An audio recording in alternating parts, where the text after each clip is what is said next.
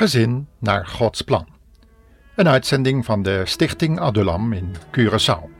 Dit keer over opvoeding en verslavingsgedrag.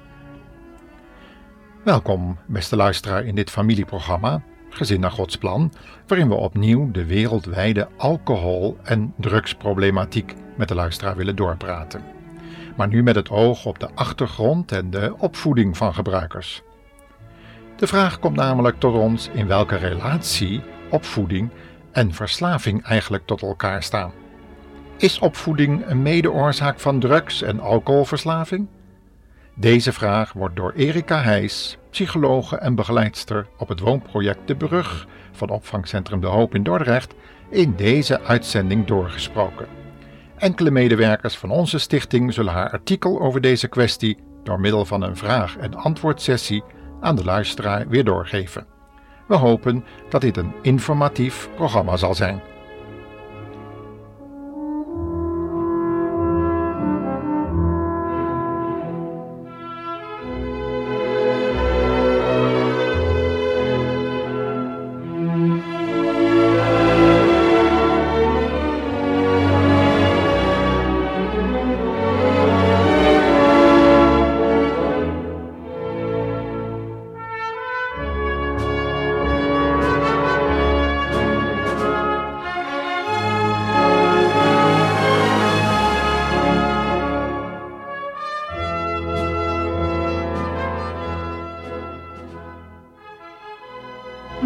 Zo vreemd de laatste tijd. Hij is zo afwezig. Er is bijna geen contact meer met hem te krijgen. Ook gaat hij op de meest vreemde tijden het huis in en uit. Zou er misschien iets op school mis zijn? Of misschien is hij niet over de laatste vriendin heen. Of... En dan plotseling begint je iets te vermoeden. Hij zou, hij zou toch niet... Een paar maanden later weet ik het zeker. Maarten gebruikt drugs. En dan komen de schuldgevoelens. Heb ik iets fout gedaan? Wat heb ik fout gedaan? Maar ik heb het toch zo goed geprobeerd?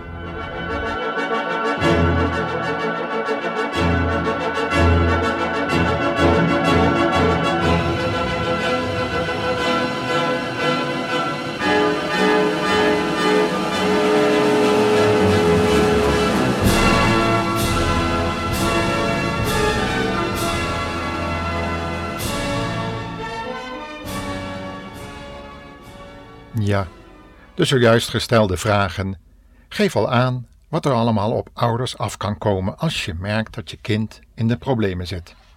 Vaak geef je jezelf inderdaad de schuld. Is mijn opvoeding niet juist geweest? Je bent echter niet de enige die met deze gedachte worstelt. Als een kind in de problemen komt, wordt al gauw naar de opvoeding gekeken en naar de ouders gewezen als medeveroorzakers van de problemen. Maar is dit echter ook werkelijk zo? Heeft de opvoeding wel zo'n grote invloed op het kind als het gaat om verslaving? En zo ja, wat voor invloed heeft die opvoeding dan precies? En kan je die problemen allemaal voorkomen waar dat kind nu mee worstelt? In deze uitzending willen we geen oplossingen geven, maar nagaan welke rol opvoeding speelt in de ontwikkeling van een kind en of deze werkelijk als een oorzaak kan worden gezien in het ontstaan van de problemen.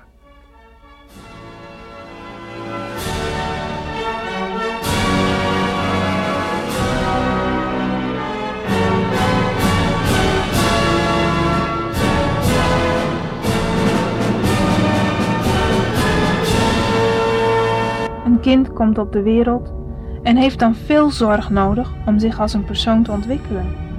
Deze ontwikkeling wordt beïnvloed door erfelijke, cognitieve, kennisgerichte en sociale factoren zoals levensomstandigheden.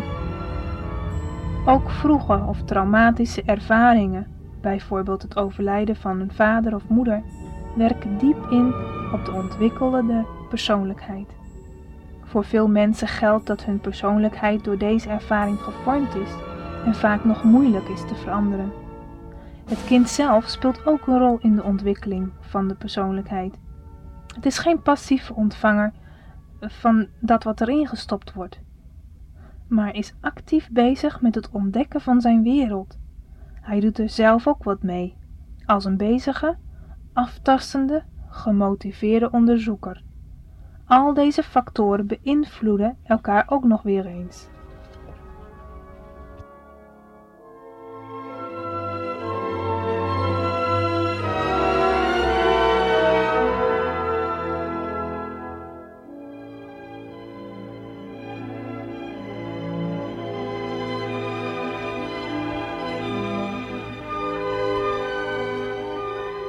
In deze programma's willen we het nu ook hebben over het effect van deze opvoeding. Twee zaken spelen hierbij onder meer een rol: de persoonlijkheid en de identiteit. Je zou kunnen zeggen dat persoonlijkheid datgene is wat orde en stabiliteit aan een persoon geeft of zou moeten geven. Wanneer iemand met gewone, alledaagse verantwoordelijkheden moeilijk kan omgaan en hij en of anderen er hinder van ondervinden, kun je spreken van een onaangepaste of problematische persoonlijkheid.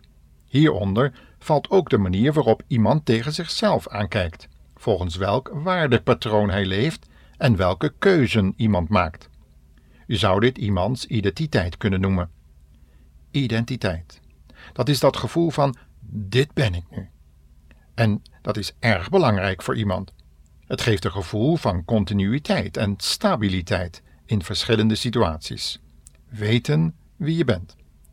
Wanneer iemand echter niet goed weet wie hij is en wat hij wil, en hoe hij in verschillende situaties toch als een eenheid kan reageren, raakt zo'n persoon gedesoriënteerd, met alle gevolgen van die. Veel mensen in onze maatschappij kampen met een dergelijk gebrek aan identiteitsbesef. Of dit besef is bij hen op negativiteit gebaseerd onder andere als gevolg van het niet weten hoe men bepaalde situaties moet hanteren. Er is vaak een diep geworteld gevoel van onzekerheid en instabiliteit. De identiteit is dan op een negatieve manier bekrachtigd.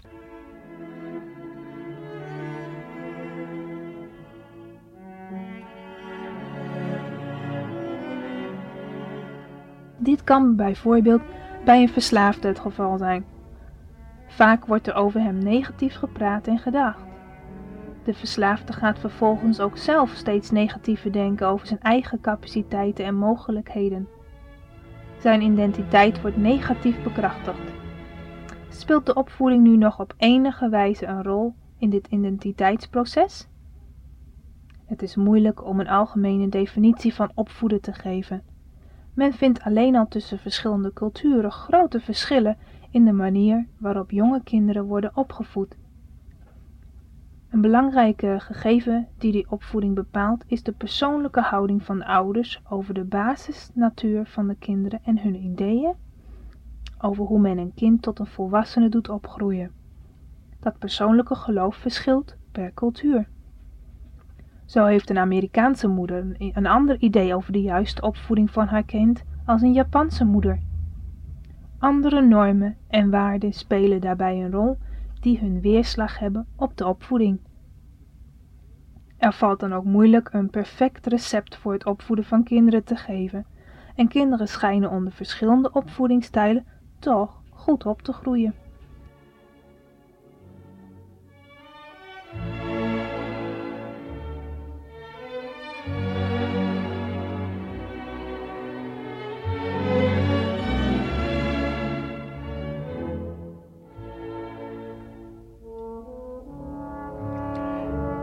Het blijkt echter wel dat het verkrijgen van een stevig idee van identiteit, van zo van dit ben ik nu, door een aantal factoren makkelijker wordt.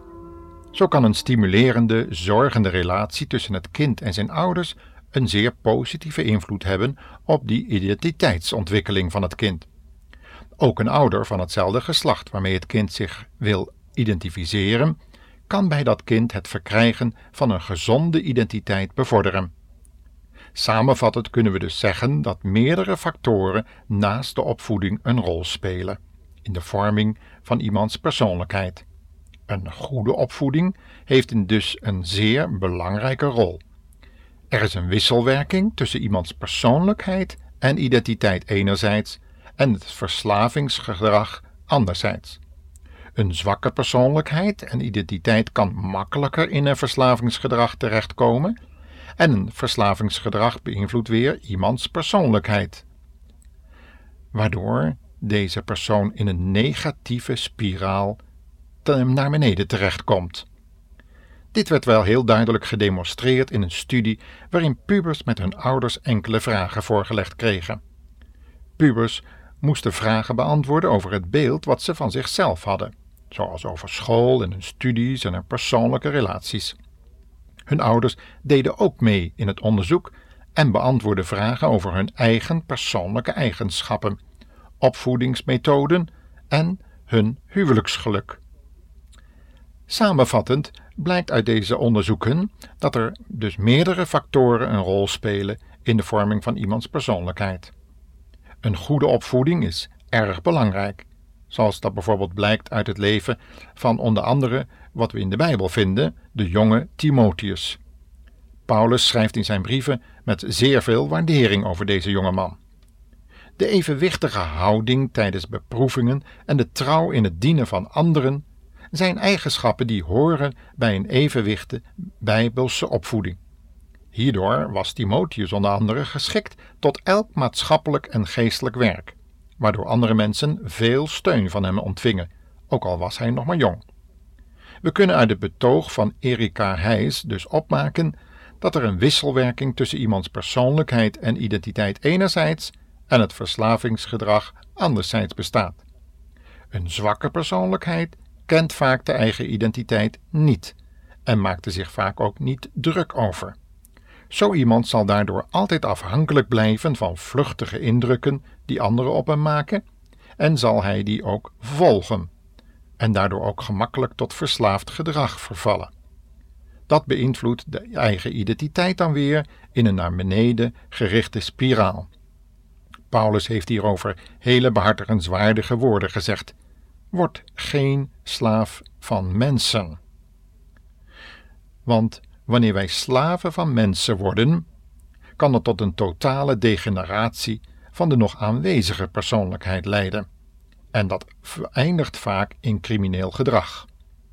Juist wanneer we met gevangenen spreken, merken we ook hoe zij tot crimineel gedrag gekomen zijn. En blijkt Erika Heijs als psychologe maar het al het gelijk van de wereld te hebben. De les voor ons allemaal is: laten we daarom bij onze jeugd beginnen. Preventief werken dus, thuis en op school. En laten opvoeders zich daarbij richten op bijbelse normen en voorbeelden, zodat de maatschappij later verrijkt wordt met sterke, positief gerichte mensen, die ook weten wie ze zijn en waar hun kansen liggen, hun mogelijkheden, maar natuurlijk ook hun onmogelijkheden, hun grenzen.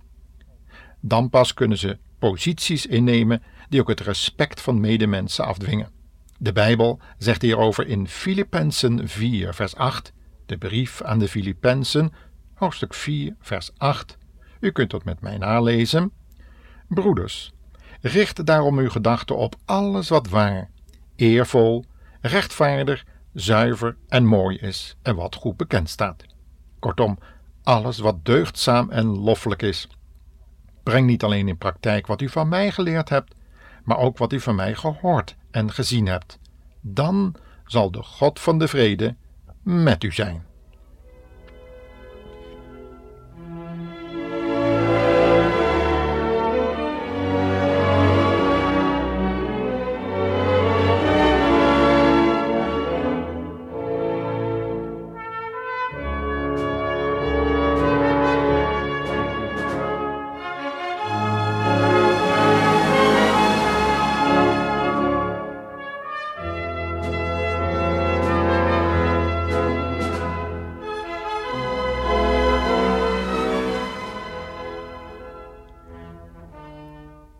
Wie anders dan de Heer Jezus zouden wij als volmaakt voorbeeld kunnen nemen in onze omgang met mensen en in de opvoeding van onze kinderen?